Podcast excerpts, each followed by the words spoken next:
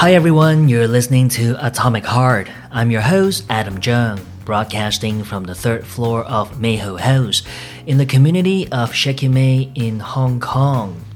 This is the program where I tell you a little bit about my struggles and discoveries as a writer while sharing a poem with you at the same time. This is episode 26.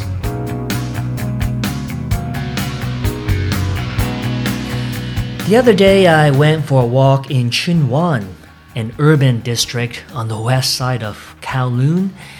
There are lots of footbridges in Tsuen Wan. It's a very distinct characteristic of the area, and you can cover a lot of ground by literally walking above the ground, and you're passing by different buildings and all the glittering shops beneath your feet on a February evening, the time of the year with the kind of weather that's very good for taking long walks.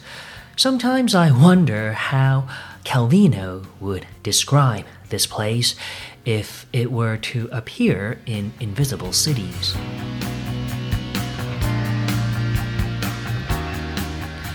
So I kept walking around and it was getting late and I didn't feel like going home even though I was feeling a bit tired. And it just didn't feel right to uh, end the night without picking up a bubble tea in the area. So I took one of the exits from the footbridge simply by walking down the stairs.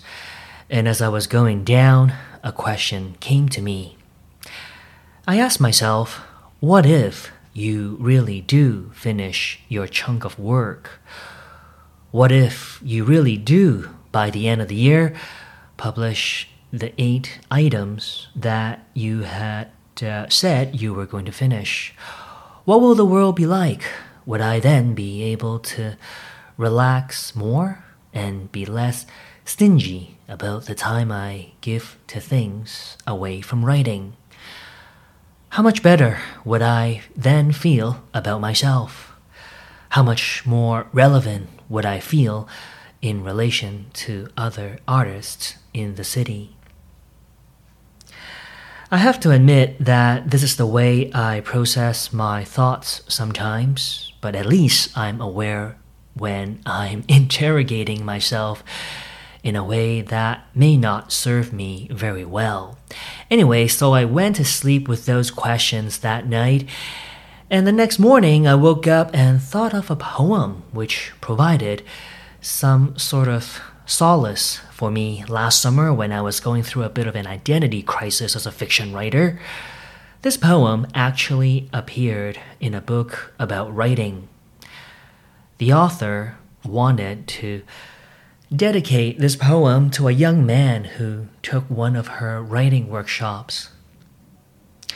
In that workshop, the young man, who was himself a new, inexperienced writer, was left disappointed and discouraged after taking some brutally honest comments from an ambitious classmate.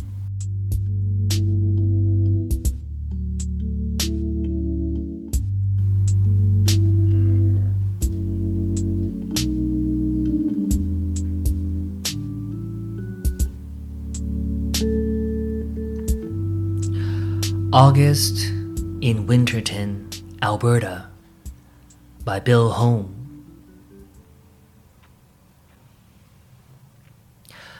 Above me, wind does its best to blow leaves off the aspen tree a month too soon. No use, wind. All you succeed in doing is making music. The noise of failure growing, beautiful.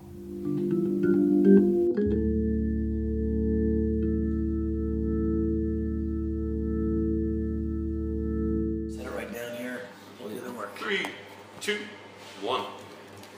Hey everybody. This is Paul Gilbert. Hi, this is Pat Torpey. Hello, this is Eric Martin. My name is Billy Sheehan, and we are Mr. Big. You're listening to us right here on Atomic Heart.